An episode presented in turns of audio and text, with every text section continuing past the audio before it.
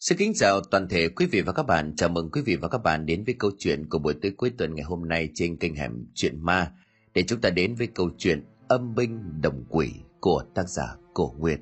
Bây giờ chúng tôi mời quý vị và các bạn đến với nội dung câu chuyện này.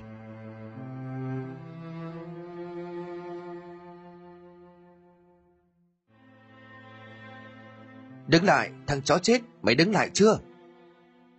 Tiếng hét vang lên đinh ngòi trong một con hẻm nhỏ tối tăm heo hút, làm cho người dân sống xung quanh khu vực bỗng bị giật mình. Lác đác có vài cánh cửa nhà mở ra, một vài cái đầu thò ra ngoài ngó nghiêng xem là có chuyện gì. Thì thấy có một người đàn ông trên tay cầm theo một khúc gỗ, một khuôn mặt đằng đằng sắt ký đang vừa chạy vừa hét. Ánh mắt của ông ta trợn trừng lên trông rất hung dữ, nhìn về phía trước, miệng không ngừng chửi bới Thằng ăn mày chết tiệt này mày trốn đâu? Tao mà bắt mày, tao đánh cho mày gãy giò đấy, mấy cái thằng khốn kiếp. Giọng của ông ta cứ liên tục chu chéo. Một người dân ở trong nhà lúc này mới nhận ra người đàn ông kia. Ông ta tên là Châu Bản, một cái tên rất lạ lẫm đối với người Việt. Cũng chẳng biết ông ta từ đâu tới. Có vài người hiếu kỳ cho nên có hỏi về cái tên lạ của ông ta, thì Châu Bản chỉ trả lời ẩm mờ cho qua chuyện Cha mẹ đặt sao dùng vậy, sao tôi biết được?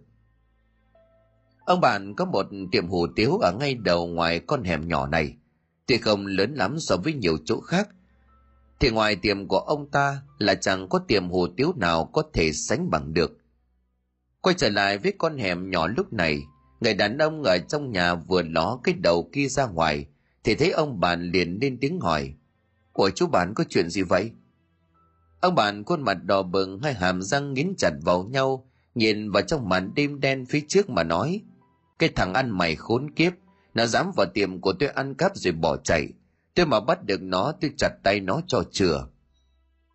Người đàn ông ở trong nhà nghe ông bạn rùa xả như vậy thì cũng có hơi ái ngại. Ông ta nhìn ông bạn rồi hỏi tiếp. Đứa nào mà gan to dữ vậy? Dám vào tiệm của chú mà ăn cắp nữa chứ? Mà nó ăn cắp gì vậy? Ông bạn liền đáp ngay.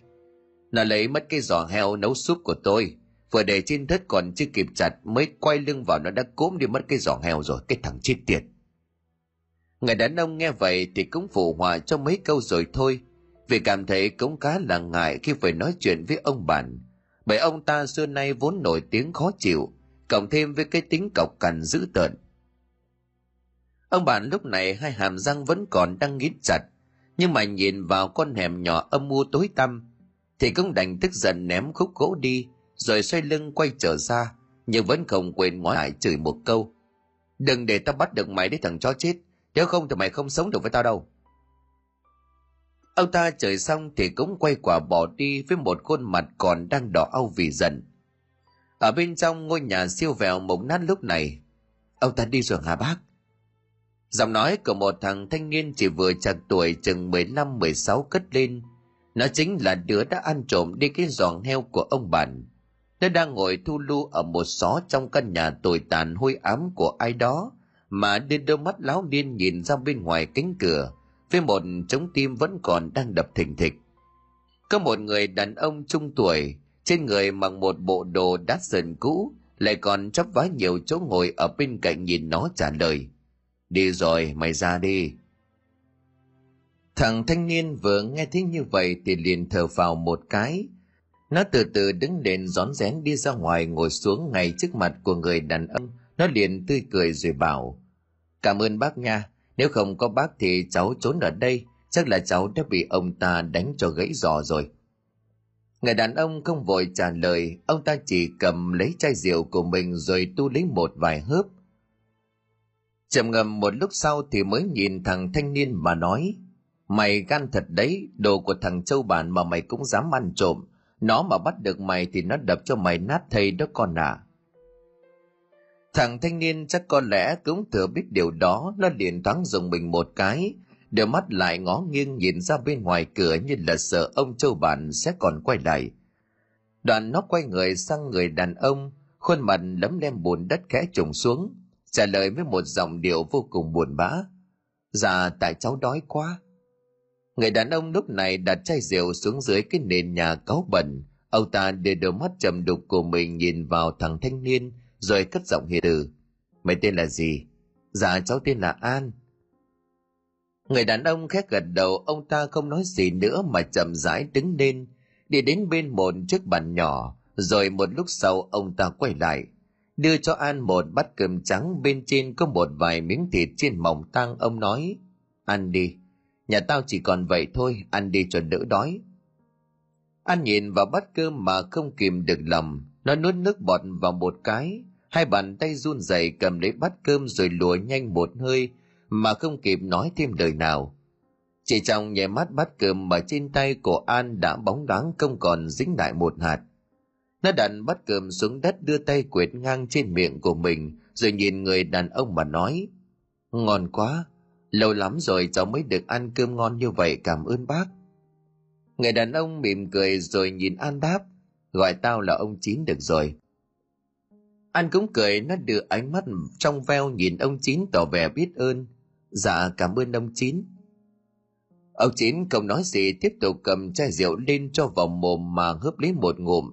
Nói rồi ông lại cầm chai rượu lắc lư trên tay, nhìn An rồi hỏi. Mày có chỗ nào ngủ không? Không thì ở đây ngủ với tao. Tao ở đó một mình thì cũng buồn lắm. An nghe vậy thì ngay lập tức tỏ thái độ vui mừng. Nó nhìn ông rồi cười đáp. Dạ được vậy thì con cảm ơn ông Chín. Chứ cháu toàn ngủ gầm cầu hoặc là bãi rác không? Ông Chín các gần gù mỉm cười rồi lại tiếp tục cầm chai rượu của mình lên mà tu ẩn ngực, nhưng mà khuôn mặt vẫn không hề biến sắc. Thế là đêm đó An ở lại trong căn nhà lụp sụp đã có phần siêu vẹo cũ nát của ông Chín. Hai người đàn ông một già một trẻ đối diện nhau, cùng với những mảnh chuyện đời. Còn ở chính giữa họ là cái giỏ heo đất được nướng lên thơm phức từ lúc nào. An kể cho ông Chín nghe về cuộc đời của nó với gương mặt thoáng buồn, chốc chốc lại nghe thấy tiếng của ông Chín thở dài an ủi. Cả đêm hôm đó An ngồi nói chuyện với ông Chín cho đến khi trời rạng sáng, thì nó mới mệt nhòi mà lăn người ra giữa nhà để ngủ một cách ngon lành. Đến chưa tỉnh dậy, An không thấy ông Chín ở đâu. Nó lật đật ngồi dậy ngáo ngác nhìn xung quanh, để tìm kiếm thì đúng lúc ông Chín cũng từ ở ngoài cửa bước vào. An trông thấy ông thì vội vàng lên tiếng hỏi, Ông đi đâu vậy? Ông Chín lúc này ngồi xuống dưới nền nhà quăng ra một cái hộp màu trắng đưa cho An ông nói Xôi đậu đó ăn đi. An kẻ chớp mắt nhìn ông Chín nhưng rồi nó cũng nhanh chóng với tay cầm lấy một cái hộp mở ra. Bên trong đúng thật là mùi sôi đậu thơm lừng. An hít hà vội bốc một miệng bỏ ngay vào miệng mà nhai lấy nhai để. Rồi khi miếng đậu sôi vẫn còn chưa kịp nuốt trôi qua cổ của mình, An đã nhanh miệng nói. Sôi ngon quá, ông ăn đi này. Ông Chín nhìn cười hiền rồi trả lời, tao ăn rồi mà ăn hết đi. An nghe vậy thì cũng không còn khách sáo, nó cầm luôn cả hộp xôi mà vốc lấy một hơi vì đói. Rồi chỉ trong chớp mắt, nguyên một hộp xôi đậu đã nhanh chóng bốc hơi mà chui toàn vào trong cái bao tử trống rỗng của An, không còn lấy một hạt. Ông Chín lúc này ngồi đó nhìn nó, ông hỏi, bình thường mày vẫn đi ăn xin à? An gật đầu nó bừng lấy đi nước lạnh uống vội vài hớp, sau đó thì mới trả lời. Dạ vâng à, cháu đi lòng vòng quanh khu phố này để xin, ai cho gì thì lấy cái đó. Ông Chín khẽ gật gù rồi tiếp tục nhìn An mà nói. Vậy thì cứ như vậy mà làm, ban ngày thì cứ đi xin, tối về đêm mà ngủ với tao. Chứ nói thật thì tao cũng chẳng có gì để nuôi mày cả. An nghe vậy thì cũng cười tươi mà đáp. Dạ vâng à, miễn là có chỗ che mưa che nắng là cháu mừng lắm rồi. Nói xong thì An đột nhiên trở nên ngập ngừng, khuôn mặt thoáng hiện lên một nét gì đó thật lo no lắng. Nó để đôi mắt lấm lét nhìn ông Chín rồi ấp úng. Nhưng mà còn ông Châu Bản, tối qua ông ấy nhìn thấy cháu, bây giờ ra ngoài lỡ như ông ấy bắt được, chắc là ông ấy đánh cháu chết mất. Ông Chín lúc này mới liền bật cười, ông đưa đôi bàn tay gầy guộc của mình so vào đầu của nó rồi giọng chấn an. Không phải lo, khi nãy tao ra ngoài chợ mua cái giỏ heo to mà đền cho nó rồi. Nó hứa với tao là không có làm khó dễ mày nữa yên tâm. An vợ nghe xong thì liền mở to đôi mắt, biểu lộ nét vui mừng nếu lấy bàn tay của ông Chín mà nói. Thật hả ông? Ông Chín gật đầu, cười hiền rồi trả lời. Thật, nhưng mà lỡ một lần này thôi. Mai mốt không có được trộm cắp nữa nghe chưa? Mình nghèo nhưng mà phải trong sạch, như vậy thì mới được trời thương mà ban phúc. An không trả lời, nó chỉ nhẹ nhàng gật đầu. Nhìn ông Chín lúc này nó có cảm giác ông cũng giống như là cha của mình vậy. Thật ấm áp hiền hậu và vô cùng gần gũi. An lại tiếp tục lang thang trên những con phố nhỏ hẹp trong nội ô thành phố mà cầu xin đến những tấm lòng của người dân lương thiện. Nó nghe lời ông Chín, chỉ xin một lần rồi thôi chứ không bao giờ kỳ kèo hay là lì lợm giống như những thằng bụi đời có máu lưu manh. An mặc dù cũng đang ở cái độ tuổi thiếu niên, nhưng nó lại là một thân hình gầy gò nhỏ xíu. Nhìn nó, người ta cứ nghĩ là một thằng nhóc chỉ chạc chừng hơn 10 tuổi, một chút mà thôi. Có lẽ vì quanh năm sống trong cảnh nghèo đói, cho nên An không thể nào phát triển được bình thường, giống như là bao đứa trẻ vị thành niên khác được. Rồi sau một ngày rong ruổi mệt nhoài, cuối cùng thì An cũng quay trở về trong một con hẻm nhỏ tối tăm, nơi có căn nhà siêu vẹo của ông Chín. Khi mà đi ngang qua tiệm hồ tiếu của châu bản, An có hơi ngập ngừng, nhưng mà nhìn vào cánh cửa tiệm đã được đóng kín lúc này, thì nó nhẹ nhàng thở phào một cái, vì vẫn còn cảm thấy ám ảnh với khuôn mặt đầy nét dữ tợn của ông ta. An nhanh chóng cố dạo bước đi thần cho nhanh, nhưng mà khi nó vừa chuẩn bị lọt vào bên trong con hẻm, thì An bỗng nhiên giật mình khi nghe thấy có một tiếng rên khẽ khẽ phát ra ở đó thật gần. An vội vàng dừng bước nó rào mắt nhìn xung quanh một lượt để tìm kiếm. Thì lúc này ở bên trong khu vực để bàn ghế của tiệm hủ tiếu, bỗng nhiên hiện một cái bóng đen lù lù. An hoàng hốt vội lùi lại mấy bước, nó liền căng mắt nhìn về phía cái bóng đen nhưng không nói gì cả. Cái bóng đèn đó lúc này mới từ từ đi xa. An bất chợt thở hắt ra một hơi thật nhẹ nhõm vì nó nhận ra cái bóng đen kia chỉ là một thằng nhóc còn với dáng vẻ gầy gò, còn hơn cả nó. Đợi cho thằng nhóc vừa đi tới, An lúc này mới lên tiếng. Nè nhóc, mày làm cái gì ở đây? Lại còn riêng gì như ma, muốn dọa chết tao phải không? Thằng nhóc với khuôn mặt trắng bệnh, đôi mắt trúng sâu đen xì cố dưng lên nhìn An, nó liền cất giọng nhẹ nhẹ trả lời. Em đói quá. Anh nghe vậy thì đoán chắc thằng nhóc này cũng là một trong những đứa trẻ đi lang thang, xin ăn giống như mình. An cảm thấy mùi lòng cho nên mới ngoắc nó lại, móc trong túi ra một ổ bánh mì đưa cho nó rồi nói. Nè, mày cầm lấy ăn tạm đi, bánh mì người ta mới cho tao lúc chiều còn mềm lắm đó, ăn đi. Thằng nhóc nhìn thấy ổ bánh mì nó không cầm vội mà nhìn ăn buồn bã đáp. Em không ăn được. An liền cái nhíu mày khó hiểu nhìn nó rồi hỏi. Sao vậy? Chẳng phải mày vừa nói là mày đói hay sao? Thằng nhóc không trả lời An, chỉ trưng ra một bộ mặt sầu thảm. Rồi nó bất chợt xoay lưng, không nói gì thêm nữa mà chậm rãi lầm lỗi bước đi về hướng cổng phía sau của tiệm hủ tiếu của nhà ông Châu Bản. An lúc này mới lấy làm khó hiểu. Nó nhìn thằng nhóc đang từ từ khuất rằng rồi gọi với theo. Ê, mày đi đâu vậy? Trong đó... Nói đến đây thì An bỗng nhiên im bặt vì nó sợ ông bạn nghe thấy. Vốn dĩ An định nói với thằng nhóc là không nên đi vào trong đó, vì nếu như để ông bạn bắt gặp, ông ta sẽ nghĩ rằng nó là ăn trộm thì toi. Thế nhưng mà thằng nhóc đi cũng nhanh, An không kịp gọi mà nếu như gọi lớn quá, thì An lại sợ ông bạn mở cửa tiệm ra cho nó một trận thì xong đời. An lúc này vẫn còn đứng đó nhìn về phía của thằng nhóc vừa mới lầm lũi đi vào.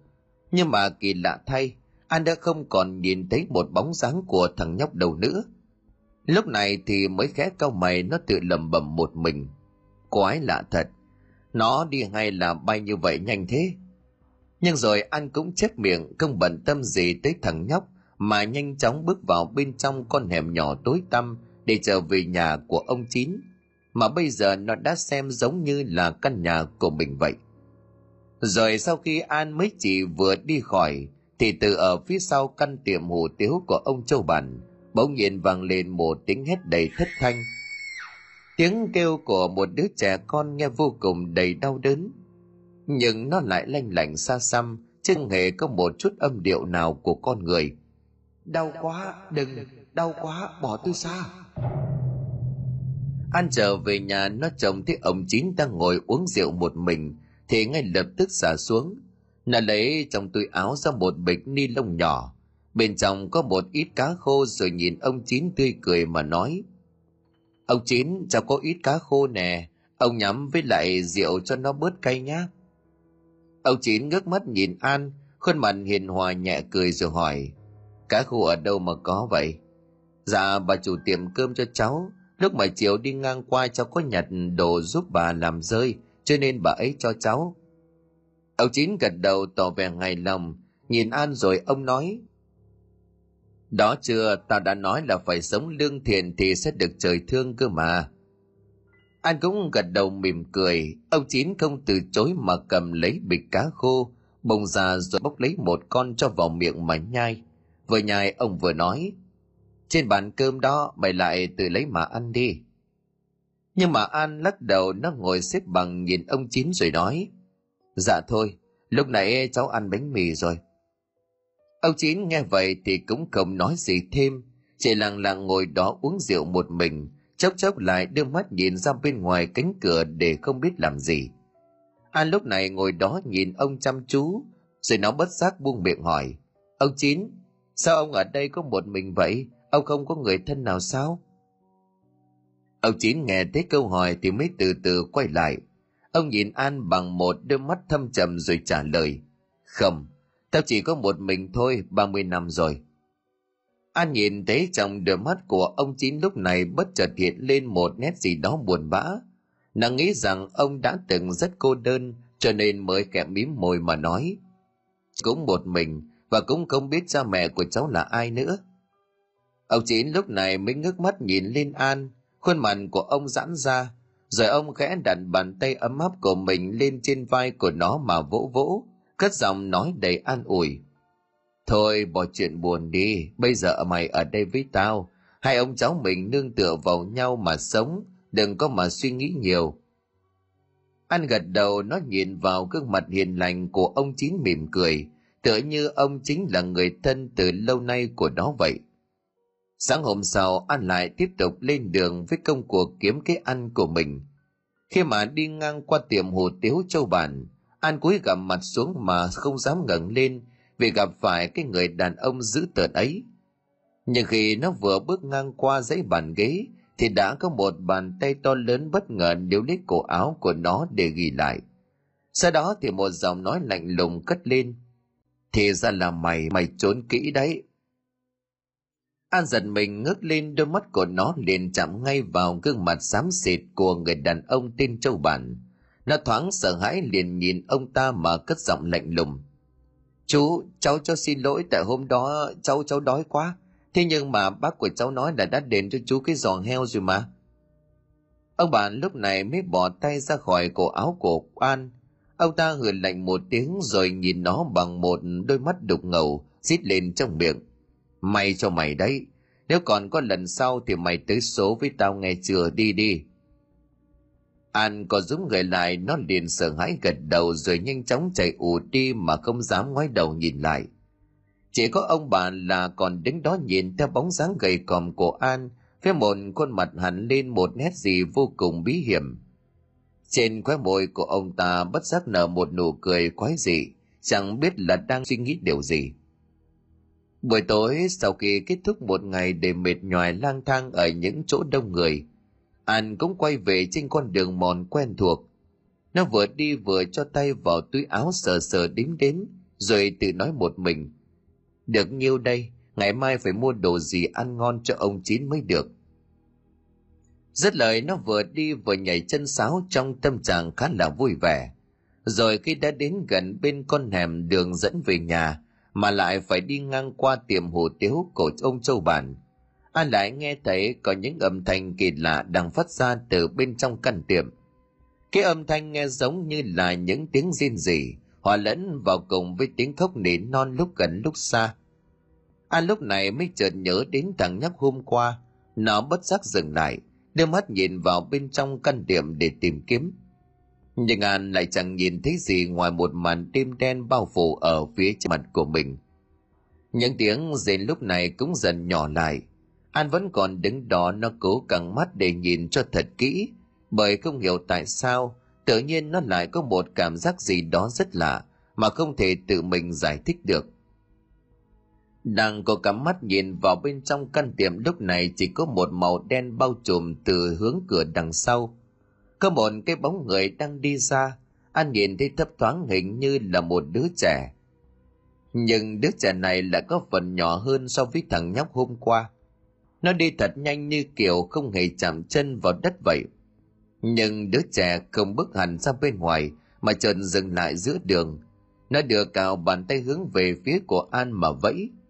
An thoáng nhíu mày nó muốn cất tiếng hỏi nhưng mà lại sợ ông bạn sẽ nghe thấy cho nên An mới từ từ bước lại gần hơn. Nhưng mà thật kỳ lạ là An càng bước đi đến gần thì đứa trẻ kia lại càng lùi trở vào, giống như là nó đang muốn giữ khoảng cách với An vậy. Thế là lúc này An mới bạo gan mà bước hẳn vào bên trong khu vực của tiệm nhà châu bản. Nó muốn gặp đứa trẻ kia để hỏi rốt cuộc là có chuyện gì mà tại sao lại gọi nó. Thế nhưng mà khi vừa bước vào, thì bóng dáng của đứa trẻ kia cũng biến đi đầu mất hút. Anh cố gắng đào mắt nhìn xung quanh để tìm kiếm, nhưng mà chẳng thấy gì trong bóng tối lờ mờ. Lúc này An mới bất chợt có một suy nghĩ lóe lên ở trong đầu. Lẽ nào nó không phải là người? Ngay đến đây thì An thoáng dùng mình, trên trán bắt đầu xuất hiện lấm tấm những giọt mồ hôi. Nó lắc đầu một cái thật mạnh rồi ngay lập tức xoay lưng định bước nhanh trở ra ngoài. Nhưng mà khi vừa xoay lưng lại, An lại nghe thấy ở sau lưng của mình có một giọng nói cất lên. Tuy khoảng cách khá gần nhưng âm điệu lại xa xăm văng vẳng. Anh ơi, cứu em với. An giật mình quay phát lại, hầu như ở trước mặt của nó. Đứng trước mặt của nó chính là đứa trẻ lúc nãy.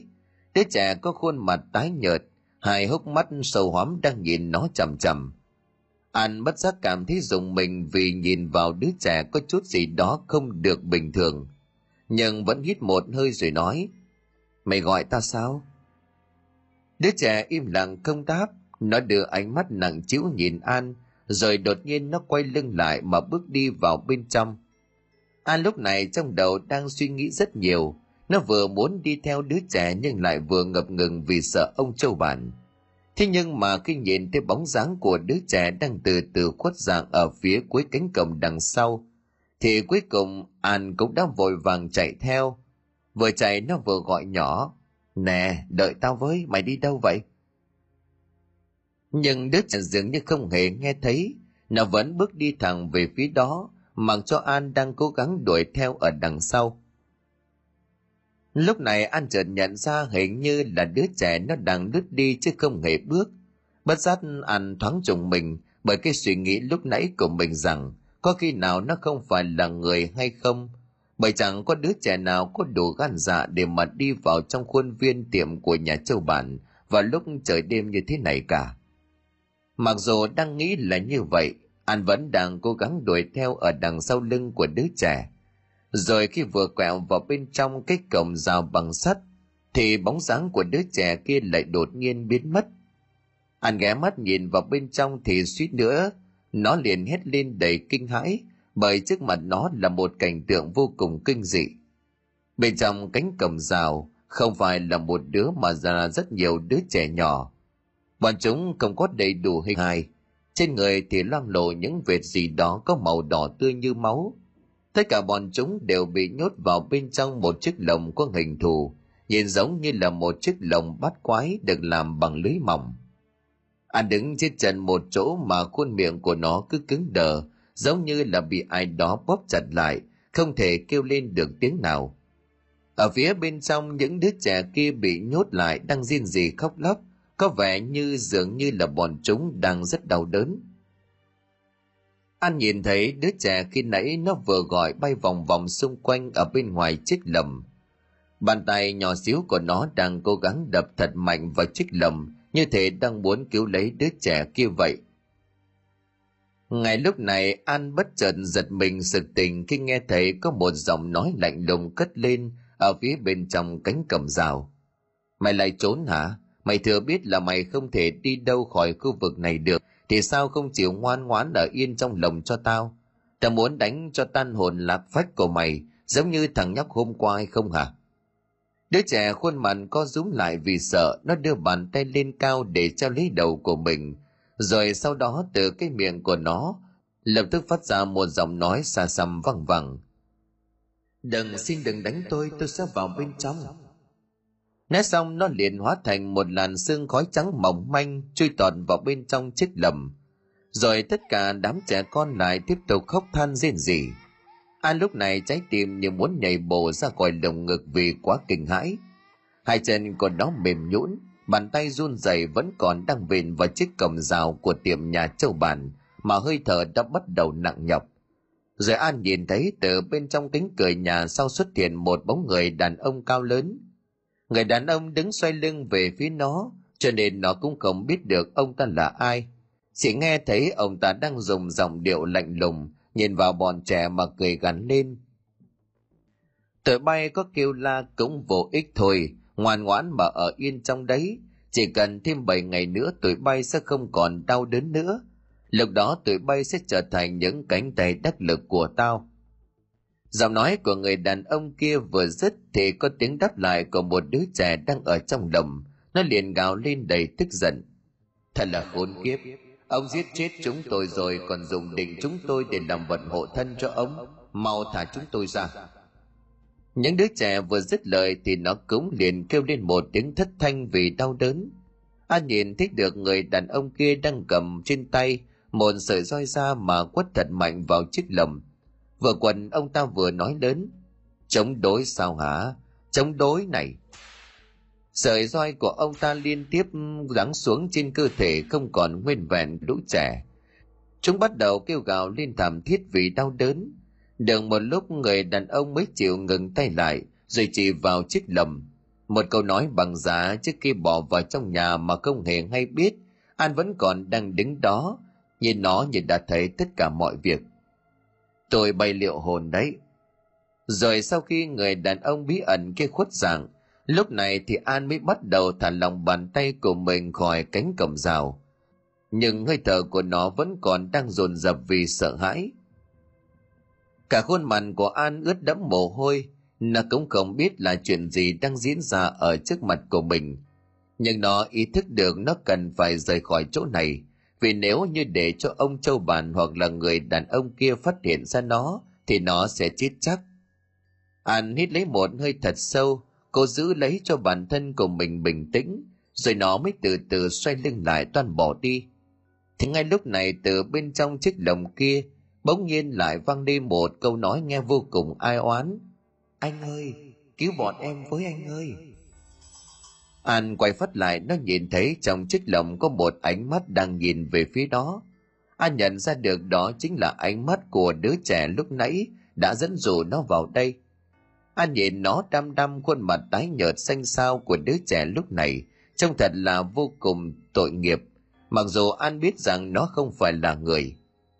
An cắn chặt môi nó nhìn nhưng mà không dám nói gì vì sợ người trong nhà sẽ nghe thấy. An lại tiếp tục hít sâu vào trong người của mình một làn khói đầy bất lực, rồi không chần chừ, nó liền lập tức rời đi. An chạy thật nhanh mà không hề dám quay đầu lại nhìn. An vừa chạy thùng mạng vừa thở hồn hển, rồi bóng của nó cũng khuất dần vào trong con nẻm âm u mà không hề hay biết được rằng đang có một đôi mắt theo dõi hình bóng gầy gò của nó với một nụ cười vô cùng kỳ quái. Ông Chín đang ngồi bên chai rượu quen thuộc, Vừa trông thấy An bước vào nhà với hơi thở gấp gáp, thì lập tức nhíu mày nhìn nó rồi hỏi. Có chuyện gì mà nhìn mặt mày xanh lét như vậy? An không trả lời của ông vì còn đang bận thở. Nó bước nhanh vào trong nhà rồi đưa tay đóng vội cánh cửa lại. An lập tức ngồi xuống bên cạnh ông Chín. Bàn tay của nó run rẩy cầm tay ông. Im lặng một lúc lâu để bình ổn lại hơi thở. Sau đó nó mới nói. Ông Chín à, cháu cháu nhìn thấy ma ông chín vừa nghe xong thì khuôn mặt liền trở nên thay đổi ông nhìn nó bằng một đôi mắt hơi nhăn lại ông hỏi mày nói gì an nhìn ông trả lời bằng một câu khẳng định cháu nói là cháu nhìn thấy ma Không những vậy mà còn có một người đàn ông kỳ quái, ông ông ta đánh ma. Chín lúc này đã buông hẳn chai rượu ngồi xuống dưới nền nhà. Ông tự nhiên trở lại nghiêm giọng rồi nhìn An nói, mày nói rõ tao nghe xem. An nhanh chóng hít lấy một hơi, khuôn mặt của nó lúc này vẫn còn hẳn lên nét hoảng sợ, rồi mới từ từ kể lại đầu đuôi của mọi chuyện. Ông Chín ngồi lắng nghe hết toàn bộ câu chuyện mà An vừa kể xong. Ông lúc này khuôn mặt đã bắt đầu trở nên biến sắc, rồi lầm bầm ở trong miệng. Lẽ nào đó là thuật luyện âm binh đã thất truyền từ lâu rồi hay sao? An vừa nghe xong câu nói đó của ông Chín thì nó liền mở to con mắt, nhìn ông đầy kinh hãi rồi cất giọng. Ờ ông nói sao luyện, luyện âm binh? Ông Chín gật đầu đeo mắt nhìn chằm chằm ra bên ngoài cánh cửa, đoàn nhíu lại trả lời một cách khẳng định. Đúng vậy, đây là thuật luyện âm binh của người Tàu, là dùng linh hồn của những đứa trẻ rồi giam cầm chúng lại trong một lồng yêu quái. Sau đó thì yểm bùa đúng 7749 ngày. Những linh hồn đó sẽ hóa thành âm binh và sẽ phục tùng mệnh lệnh của người đã luyện ra chúng. An lúc này trên trán đã bắt đầu diện ra đầy mồ hôi. Nó không tin vào những lời mà ông Chín vừa nói. Nó liền mơ hồ rồi hỏi. Ông nói thật chứ hả? À? Ông Chín quay sang nhìn nó khuôn mặt vô cùng nghiêm khắc ông bảo. Thật, đó là thuật luyện âm binh đã có từ lâu rồi. Không còn nghe ai nhắc đến. Không ngờ bây giờ nó lại có người thực hiện. Loại âm binh vốn không giống với loại âm binh như là ngũ hành hay là ngũ quỷ.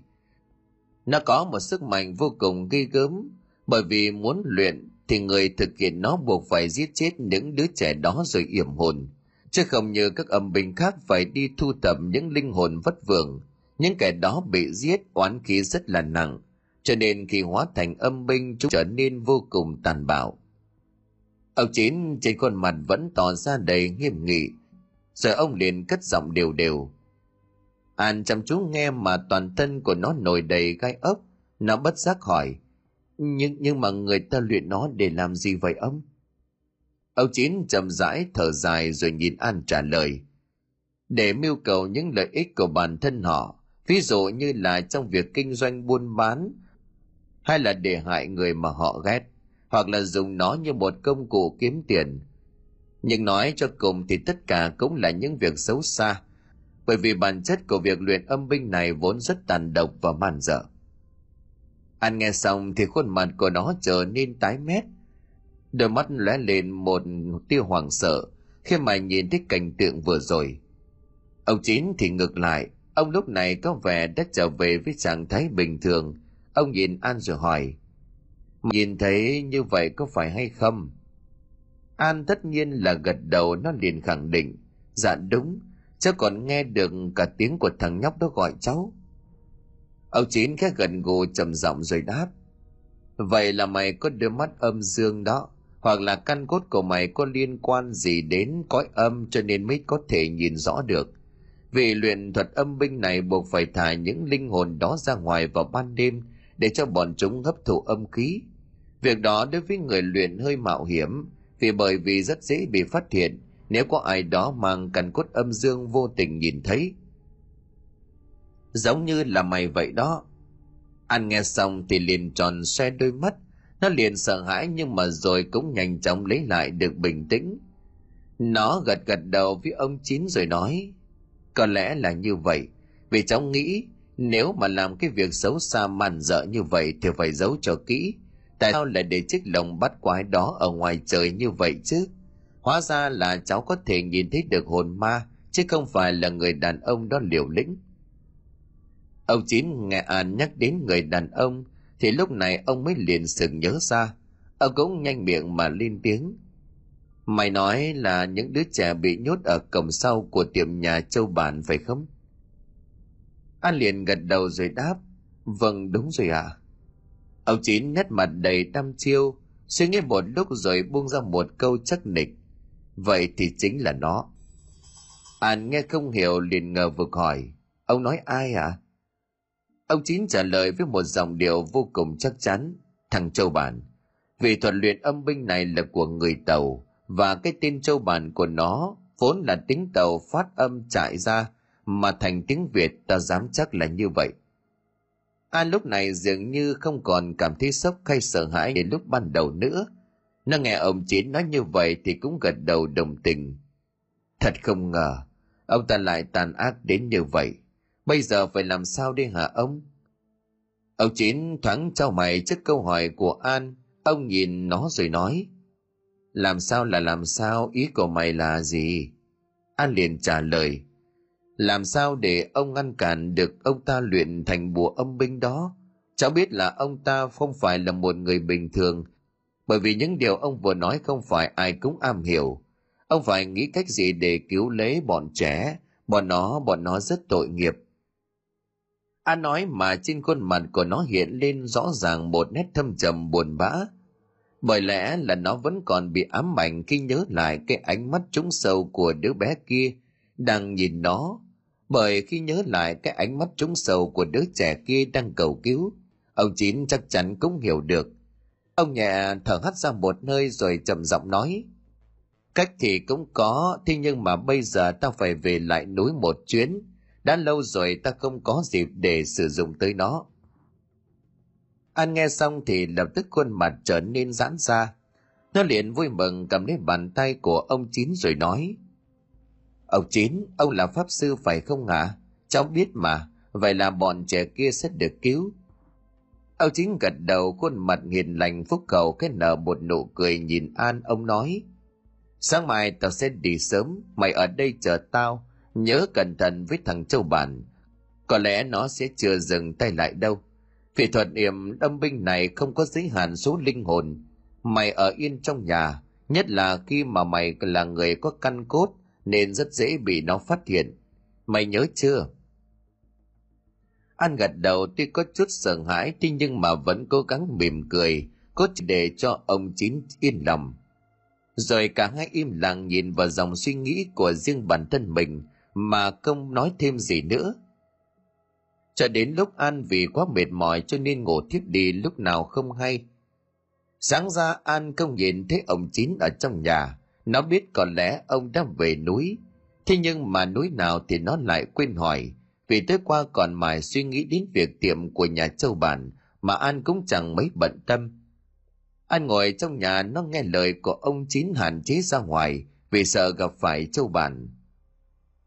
Nhưng một ngày, hai ngày rồi ba ngày trôi qua, An vẫn chưa nhìn thấy bóng dáng của ông Chín quay trở về. Lúc này thì đồ ăn ở trong nhà cũng đã gần hết. An vì đói quá cho nên buộc lòng nó phải đi ra ngoài để tiếp tục với công việc ăn xin vốn có của mình. Tối hôm đó An cầm trong tay một nắm cơm trắng của bà chủ quán cơm hôm trước vừa cho mà đi vào bên trong con hẻm âm u. Nó vừa đi vừa nhìn nắm cơm khép mỉm cười rồi tự nói một mình. Tối nay không sợ đói rồi. Nhưng khi nó vừa rẽ vào trong một con hẻm tối tăm, thì ngay lập tức có một bàn tay to lớn từ đâu đó thò ra, bịt lấy miệng của nó.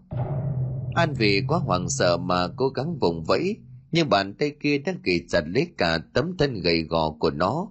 Sau đó An bị một vật cứng bất ngờ đập mạnh vào đầu. Nó đau đớn nhưng không thể nào thét lên được vì miệng của nó vẫn còn bị bịt kín. An từ từ được gục xuống dưới nền đất lạnh lẽo. Toàn thân của nó mềm nhũn, máu từ trên đầu tuôn ra chảy xuống ướt đẫm cả người của nó, long lộ tràn đầy ra cả trên mặt đất, thấm vào cả nắm cơm mà nó đang cầm trên tay, một màu đỏ tươi đến rợn người. Ngày hôm sau ông Chín cũng vừa kịp về đến nơi. Khi mà ông bước vào trong nhà thì không nhìn thấy ăn đâu cả. nghi bụng chắc là nó ra ngoài để xin ăn, cho nên ông cũng thong thả ngồi xuống dưới nền nhà nghỉ mệt. Được một lúc thì ông mới gỡ bỏ cây túi đang đeo ở trên vai của mình. Lấy từ trong túi ra một chiếc hộp gỗ có chạm khắc những hình thù kỳ dị. Ông Chín không vội vàng mở ra mà đưa chiếc hộp lên cao. Với tầm mắt của mình nhìn ngắm nó thật lâu, ông liền chép miệng thở dài. Cứ tưởng cả đời này không phải dùng đến viên ngọc này, nay lại phải gặp cái thứ tà ác, ta buộc lòng phải thay trời hành đạo. Nói xong thì ông mới từ tốn mở chiếc hộp, thì ngay lập tức có một luồng ánh sáng màu đỏ từ trong chiếc hộp dọi thẳng lên phía trần nhà. thứ ánh sáng đó thật huyền ảo. Nó không lấp lánh cũng không mờ nhạt mà lại rất ôn hòa và trầm mặc. Ông chỉ nhìn vào viên huyết ngọc đôi mắt cũng ngày trong phút chốc rực sáng miệng khẽ thì thầm. Đã đến lúc người phải thức dậy rồi đó từ hôm đó ông chín đợi hoài mà vẫn cầm thấy bóng dáng của an xuất hiện. Ông đâm ra lo lắng vì hôm trước, ông nhìn thấy đường trên ấn đường của nó có đổi lên một đường ngang u ám. Bởi vậy cho nên là ông mới dặn đi dặn lại nó rằng là tuyệt đối không được đi ra bên ngoài trước khi ông quay trở lại. Ông chín bước đi thật nhanh, trong lòng lúc này bắt đầu nóng lên như lửa đốt. Rồi chỉ sau chừng 15 phút ông cũng đã đến đường với căn tiệm hủ tiếu của nhà châu bản. Chỉ thấy toàn là một màu đen u ám trong căn tiệm lúc này, vẫn còn sộc lên mùi tử khí. Chẳng hiểu tại sao ông lại có một cảm giác rất đỗi kỳ lạ, và ông quả quyết rằng an chỉ đâu đó bên trong căn nhà này.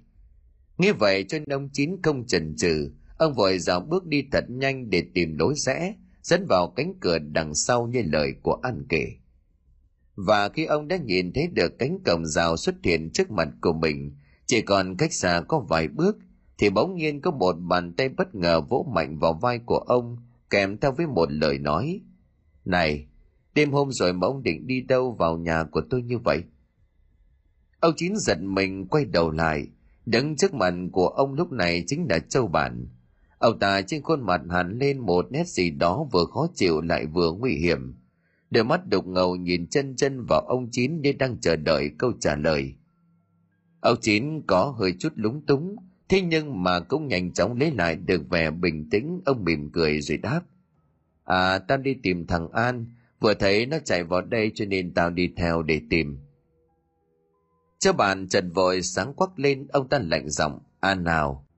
Ông chín liền trả lời, là thằng nhóc hôm trước ăn trộm cái giò heo của mày, nó là cháu tao cho bạn lúc này khuôn mặt đã bắt đầu nhăn lại.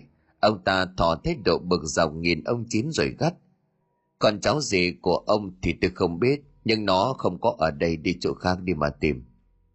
Ông chín nghe vậy thì cũng thừa biết được rằng châu bạn không hề có ý định để cho mình vào bên trong, cho nên cũng đành ngậm mờ mà quay trở bỏ đi và cũng không thèm chào châu bản lấy một tiếng. Ông chậm rãi dạo bước quay trở về con hẻm âm u với một tâm trạng khá là lo lắng. Nhưng mà bây giờ muốn quay lại đó cũng là một chuyện không thể nào, là bởi vì châu bản đã có sự đề phòng.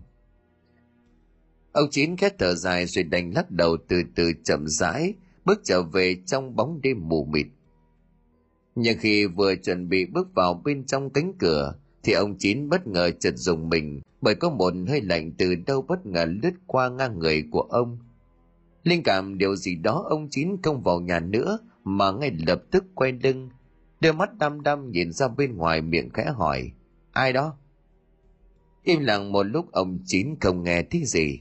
Nhưng đối với một pháp sư tuy đã nhiều năm không hành pháp nữa, nhưng mà tuệ nhãn và thông linh vẫn còn rất nhạy bén như ông. Ông vẫn tiếp tục nhìn ra ngoài trời và hỏi lại thêm lần nữa, là ai? Mau ra đây đi. Ta không có thời gian để chơi đùa với ngươi đâu vừa dứt câu nói thì ông chín liền nhìn thấy từ trên cao xuất hiện một làn sương khói mỏng manh. Rồi từ từ trong làn sương có một bóng dáng nhỏ bé bất ngờ xuất hiện. Cái bóng thoát ẩn thoát hiện, sau đó thì nó bay là là xuống dưới mặt đất, đứng đối diện với ông chín. Một thân ảnh không nhìn rõ được hình hài, cất lên một giọng nói xa xăm đầy ai oán. Ông chín, là cháu là cháu đây ông chín nhận ra giọng nói này chính là của an.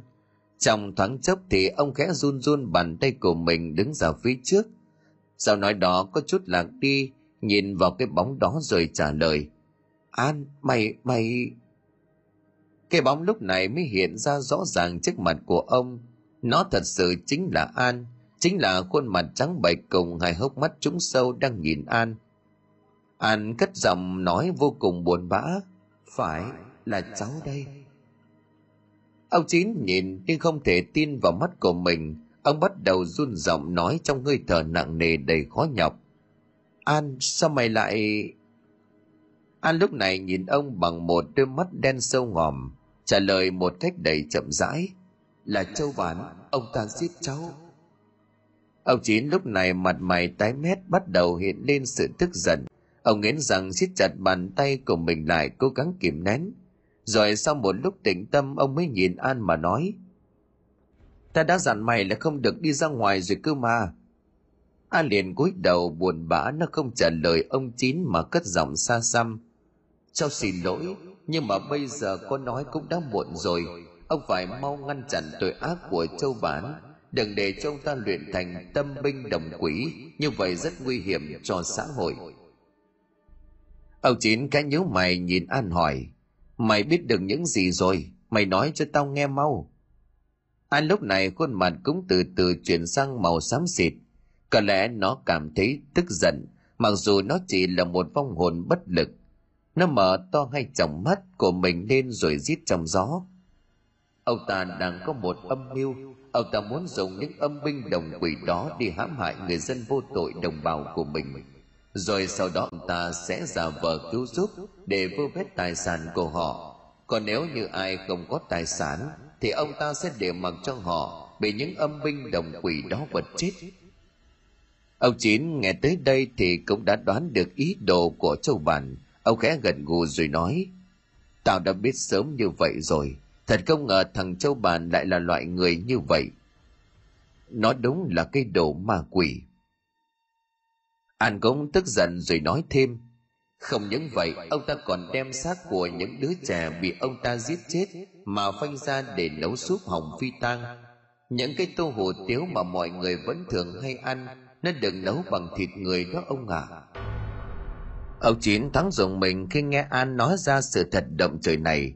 Ông tuy là một pháp sư, nhưng vì lý do riêng từ cho nên đã gần 20 năm, ông đã rửa tay không động đến thế sự chỉ quanh quần ở trong căn nhà siêu nghèo, hàng ngày làm bạn với chai rượu quen thuộc của mình.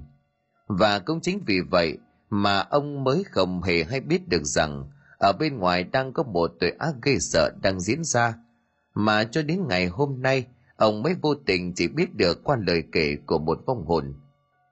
Ông chín lúc này tự cảm thấy mình thật là vô trách nhiệm nhưng rồi cũng nhanh chóng bỏ qua vì ông nghĩ mọi chuyện vẫn còn có thể cứu vãn được. Ông nhìn an một lúc rồi hỏi, sao mày lại có thể thoát được ra ngoài? Châu bàn nó không ra mày vào lồng bắt quái hay sao? An liền gật đầu rồi trả lời, đúng vậy. Ông ta đã bắt giam cháu, nhưng vì cháu có thần quang hộ thể, cho nên mới may mắn thoát được ra ngoài. Chỉ tiếc là thần quang đó chỉ có thể bảo vệ cháu được ở khói âm, còn về phần dương thì cháu vẫn bị đập chết nói rất câu khuôn mặt của an thoáng hiện lên một nét buồn. Có lẽ là nó đang tiếc nuối vì phải ra đi khi mà tuổi còn quá trẻ. Ông chín biết điều đó, ông cũng kẽm bím môi, nên cô nén đi cơn cảm xúc lại. Rồi bất chợt đôi mắt sáng quắc lên trong đêm tối nhìn an rồi nhấn mạnh. Số trời đã định thì thôi đành chịu, bây giờ mày có thể giúp tao thêm một phần sức mạnh đánh bại châu bản cái chết của mày sẽ không trở nên vô nghĩa an nghe xong thì cũng nhanh chóng gật đầu, mặc dù nó chưa hiểu lắm về ý định của ông chín. Tối hôm đó, ông chín đóng cửa ở trong nhà để thực hiện một nghi thức biến vong hồn của an trở thành một đồng quỷ. Nhưng đồng quỷ này sẽ có thêm sức mạnh phi thường khi nó đã hấp thụ được năng lượng của viên huyết ngọc mà ông chín mang từ trên núi cấm về, nơi mà ông từng tu luyện. An từ một vong hồn bình thường chỉ trong phút chốc liền hóa thành một đồng quỷ mang một hình thù nửa người nửa thú. Nó liền quắc đôi mắt lên sáng rực một màu. Trong đêm tối gầm lên những thành ngầm nghe vô cùng quái dị. Ông chí nhìn vào con đồng quỷ khẽ gần gù hài lòng rồi nói, tốt, bây giờ chính mày là một con quỷ thú mang linh hồn của con người. Hãy chuẩn bị cùng ta đi thu phục bọn âm binh đồng quỷ và cái tên người tàu khốn kiếp kia còn quỷ thú đùng đưa hai tròng mắt đỏ ngầu nhìn ông chín rồi gật đầu, ra chiều như đã hiểu, bởi nó vẫn còn mang ý thức của thằng nhóc an bên trong cơ thể vô cùng quái dị kia. Ông chín trên khuôn mặt lúc này đã giãn ra được phần nào khi mà nhìn vào con quỷ thú. Vốn dĩ ông không định tạo ra bất kỳ một món pháp bảo nào, vì chỉ cần có viên ngậm là ông có thể áp chế được châu bản. Nhưng ông quên mất được rằng thời gian đang vừa kịp quay trở lại, thì cũng đúng lúc 7 ngày cuối cùng mà châu bản đã luyện được thành công, những quân đoàn âm vinh đồng quỷ. Thế là trong bóng đêm mịt mù, từ bên trong con hẻm âm u có một bóng người đang mạnh dạn bước đi về hướng căn tiệm hủ tiếu của nhà châu bản. Bên cạnh còn có một luồng khói đen với hai đốm sáng đỏ ngầu đang bay lả lướt. Nó luôn tỏa ra một luồng âm khí cực mạnh bởi sự hận thù vô cùng lạnh lẽo. Cho bạn có lẽ bị mất đi một vong hồn mà lại còn là vong hồn mang mệnh âm dương, cho nên ông ta mới có sự đề phòng. Vì vậy cho nên khi mà ông chín còn chưa kịp bước khỏi con hẻm nhỏ tối tăm, đã gặp phải châu bản đi về hướng ngược lại. Hai người đứng đối diện nhau, ông chín lúc này lên tiếng trước. Mày đi tìm gì? Phong hồn của thằng an sao? Châu bạn bất ngờ trước câu hỏi của ông chín, nhưng ông ta cũng không tỏ thái độ gì sợ hãi. Châu bạn chỉ nhếch mép cười gần rồi đáp. Ông biết cũng không ít nhỉ, xem ra thằng nhóc đó nói hết với ông rồi đúng không? Ông chín trên khuôn mặt lúc này bắt đầu có sự thay đổi. Ông có mắt nhìn lên nhìn thẳng vào châu Bàn mà gắn lên từng tiếng. Mày đúng là đồ súc sinh, tội ác của mày đất trời bất dung hôm nay tao phải thế thiên hành đạo. Cho bạn nghe thấy tiếng nói của ông chín thì lập tức cười phá lên. Ông ta chẳng những không hề sợ hãi, mà còn ngông cuồng trả lời. Giờ vợ ông sao? Ông chín biết rõ, cho bạn vì đang có trong tay một âm binh đồng quỷ, cho nên mới ngạo mạn như vậy. Ông cũng chẳng tỏ thái độ gì kiêng rè liền cười gằn rồi đáp. Còn mày dựa vào những đứa trẻ đã bị mày giết hại đó sao? Bây giờ thì gọi chúng nó ra đi, để tao xem mày có tài cán gì. Cho bạn nghe vậy thì cũng bắt đầu nổi nóng khi bị xem thường. Ông ta khuôn mặt đỏ bừng lên vì tức giận, liền vung cánh tay tạo ra một hành động thật vô cùng kỳ quái. Sau đó thì đưa hai ngón tay để lên miệng của mình, khẽ lẩm nhẩm đọc một câu thần chú gì đó, nghe vô cùng khó hiểu. Rồi ngay sau khi mà câu thần chú châu bản vừa dứt một trận cuồng phong cũng bắt đầu nổi lên. Tiếng gió rít tạo thành một âm thanh nghe giống như là của loài mãnh thú đang gào rú trong màn đêm đen bao phủ. Ông chín lúc này hai tay cũng bắt đầu có những hành động phòng thủ. Ông lập tức cởi bỏ đi chiếc áo khoác bên ngoài của mình, làm lộ ra một thân hình vô cùng rắn giỏi. Cho bạn trông thấy thì khẽ nhau mày nhìn ông chín. Vì có lẽ từ trước đến giờ ông ta cứ nghĩ rằng ông chín chỉ là một ông già suốt ngày nát rượu say xỉn, chứ chưa bao giờ được nhìn thấy ông uy nghiêm mạnh mẽ như lúc này. Nhưng mà mặc dù như vậy, cho bạn vẫn bật cười ngạo nghễ. Nhông chín rồi nói, để tôi xem ông có bản lĩnh gì. Ông chín cũng cười rồi đáp lại, đôi mắt sắc bén như chim diều hâu, nhìn châu bản mà trả lời, được thôi, đến lúc rồi đấy châu bạn nhìn thấy thái độ bình thản của ông chín thì khuôn mặt bỗng trở nên xám xịt vì tức giận. Ông ta ngay lập tức khoát tay triệu hồi âm binh đồng quỷ. Ngay tức khắc một đám khói đen tanh nồng mùi tử khí liền nhanh chóng xuất hiện. Bên trong đám khói còn có những đốm sáng lập lòe một màu vô cùng kỳ dị. Rồi những đốm sáng ấy bỗng từ từ hiện thân. Chúng là những vong hồn trẻ con đã bị chính bàn tay của châu bản giết hại rồi yểm bùa để luyện âm binh, biến thành nô đệ mà phục tùng mệnh lệnh của ông ta, do bị mất đi tâm thức. Những âm binh đồng quỷ lúc này đã răng thành một hàng hang ở trước mặt của châu bản, như đang ngầm đợi lệnh. Ông ta không chần chừ liền đưa hai ngón tay chỉ thẳng về phía của ông chín đang đứng và miệng vụt hô to, sát! Ngay lập tức những con đồng quỷ liền lao tới với một đôi mắt xanh lè nhắm vào người của ông chín định tấn công. Nhưng mà ông chín đã có sự phòng bị, cho nên liền lùi lại vài bước. Ngay tức các con quỷ thú vẫn còn mang linh hồn của an lúc này, liền nhanh chóng xuất hiện. Nó giơ cao móng vuốt của mình lên cao chắn ngang mặt của ông chín để nhận đòn tấn công của âm binh đồng quỷ. Hai con mắt của nó đỏ ngầu quắc lên trong đêm tối, nhìn vào đám âm binh mà phát ra những tiếng gầm gừ điên cuồng giận dữ. Châu bạn bị một phen bất ngờ cho nên mới buột miệng kêu lên.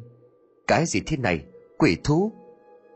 Ông Chín lúc này mới chậm rãi bước lên, nhìn vào mặt của châu bàn rồi cười gần cất giọng phải đó chính là con quỷ thú được tạo ra bởi chính vong hồn của thằng nhóc an đã bị mày sát hại bây giờ thì mày nên hóa kiếp đi nhưng châu bàn chỉ hoảng loạn trong phút giây ngắn ngủi rồi ông ta cũng nhanh chóng lấy lại được sự bình tĩnh không hề nao núng mà còn ngông cuồng đáp lại. Ông chớ vội đắc thắng, bây giờ mới là lúc tôi tiến ông về dưới địa ngục. Vừa dứt lời châu bàn cũng nhanh như cắt lao lên nhắm vào người của ông chín mà ra đòn chí mạng. Ông chín đã biết trước được chuyện này cho nên vội vàng giơ tay đỡ lấy từng nhát dao mà châu bàn đã vùng ra tới tấp. Thế là cuộc chiến giữa hai con người trần đã diễn ra ở ngay bên trong con hẻm nhỏ âm u mà không có một nhà của người dân nào xung quanh để chứng kiến. Ông chín trên tay không một tấc sắt, đang phải gồng mình chống đỡ lại với một tên sát nhân trên tay còn cầm cả một con dao nhọn vô cùng nguy hiểm. Ở phía bên trên an trong thần thức của quỷ thú thì cũng đang cật lực đối đầu với cả một đám âm binh đang nhằn tấn công vào nó. Cứ như vậy, hai phe đang vô cùng quyết liệt giao chiến trong bóng đêm mịt mù nhưng cuối cùng thì phần thắng lại nghiêng về phía của an và ông chín. Cho bạn bị chúng ngay một quyền cước vào chính giữa tâm can, máu miệng lập tức bị trào ra phun đầy trên nền đất. An lúc này cũng đã khống chế được cả đám âm binh đồng quỷ bằng sức mạnh của viên huyết ngọc đang ngự trị trong người. Ông chín thì chỉ với một bàn tay cứng như sắt thép đã hạ được tên châu bản vốn gan lì và mạnh mẽ ông bước tới ngồi thụp xuống túm lấy đầu của châu bản mà nhấc bổng lên, cất giọng đành thép. Tội của mày là không thể tha được. Mày phải vĩnh viễn bị loại trừ để cho nhân gian được yên bình mà sống. Châu bản lúc này đã bị chúng đòn quá đau, cho nên chỉ còn biết im mà rên lên từng hồi. Ông ta cố gắng mở mắt, nhìn ông chín rồi cất giọng van xin xin hãy tha cho tôi một mạng tôi hứa sẽ là không bao giờ dám làm điều ác nữa. Xin đừng giết tôi. Nhưng ông chín còn chưa kịp nói gì thì an trong hình hài của một con quỷ thú ngay lập tức lao đến cắn vào một cái vào cổ của ông ta. Máu bắn ra ướt đỏ luôn người của ông chín đang đứng bên cạnh và đang giữ lấy cái đầu của châu bản. Con quỷ thú lúc này dường như đã thỏa mãn bởi sự hận thù. Nó liền kêu rét lên từng chàng hoang dại với một đôi mắt đỏ ngầu quắc lên trong đêm. Ông chín ghét thở dài nhìn nó, ông không phải là đang thương xót cho châu bản, mà chính là ông đang cảm thấy tiếc nuối cho an. Tuổi của nó còn quá trẻ, ấy vậy mà phải sớm để bỏ cõi trần. Ông nhìn nó đang điên cuồng bên cạnh xác của châu bản, mà trong lòng bỗng dâng lên một nỗi lòng tự trách. Giá như ông về sớm hơn một ngày, thì nó đâu phải biến thành một vong hồn chịu sự đọa đầy vậy an sau một hồi gầm gừ giận dữ điên cuồng, cuối cùng thì nó cũng đã từ từ bình tâm trở lại. An quay trở về với nguyên thần là một vòng tay hồn gầy còm bé nhỏ. Đưa đôi mắt chúng sâu nhìn ông chín, cất giọng xa xăm. Tất cả đã xong, bây giờ cháu phải đi với hắc bạch cô thường. Ông ở lại nhớ giữ gìn sức khỏe. Nhưng ông chín lại lắc đầu nhìn nó mỉm cười rồi đáp. Không, mày không cần đi đâu cả nhị quan âm tào cũng sẽ không tới bắt mày đâu, đừng lo. Bởi vì mày đã có thần quang hộ thể. Mày ở lại đây với tao. Hai ông cháu mình cùng nhau sát cánh đi khắp nhân gian thay trời hành đạo. An lúc này trên gương mặt tái nhợt của nó đột nhiên trở lại sáng rực, một tia đầy vui mừng. Nó nhìn ông chín rồi nói, thật không hả ông? Ông chín gật đầu rồi ông nhìn vào đám âm binh đồng quỷ đang bị an khi nãy giam lại bằng một vòng tròn của thứ ánh sáng màu đỏ rực, ông nói. Thật, và cả bọn chúng nữa. Mặc dù bây giờ ta không thể cứu rỗi bọn chúng, giúp chúng siêu độ mà đi đầu thai làm lại cuộc đời, bởi vì linh hồn của bọn chúng đã bị yểm bùa quá nặng. Nhưng tao có thể phá bỏ tâm quỷ của chúng, biến chúng trở thành những âm binh vô hại, có thể phò tá và giúp đỡ chúng ta. An gật đầu, nó vui mừng, khôn chít nói được vậy thì tốt quá cháu cảm ơn đông ông chín khẽ gật đầu mỉm cười rồi sau đó ông lấy trong người ra một chiếc bình hồ lô nhỏ xíu miệng đọc thần chú liền ngay lập tức thủ lấy những vong hồn của đám âm binh đồng quỷ vào đó còn riêng An nó cũng nhanh chóng hóa thành một làn khói đen mờ ảo bay lượn lờ ngay bên cạnh ông Chín.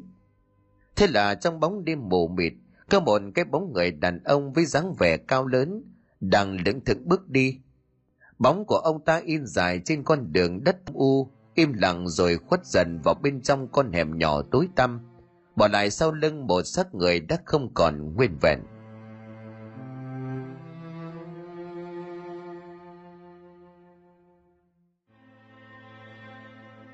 Xin cảm ơn quý khán thính giả đã chú ý đón nghe. Xin kính chào tạm biệt quý vị và xin hẹn gặp lại quý vị và các bạn trong những câu chuyện tiếp theo.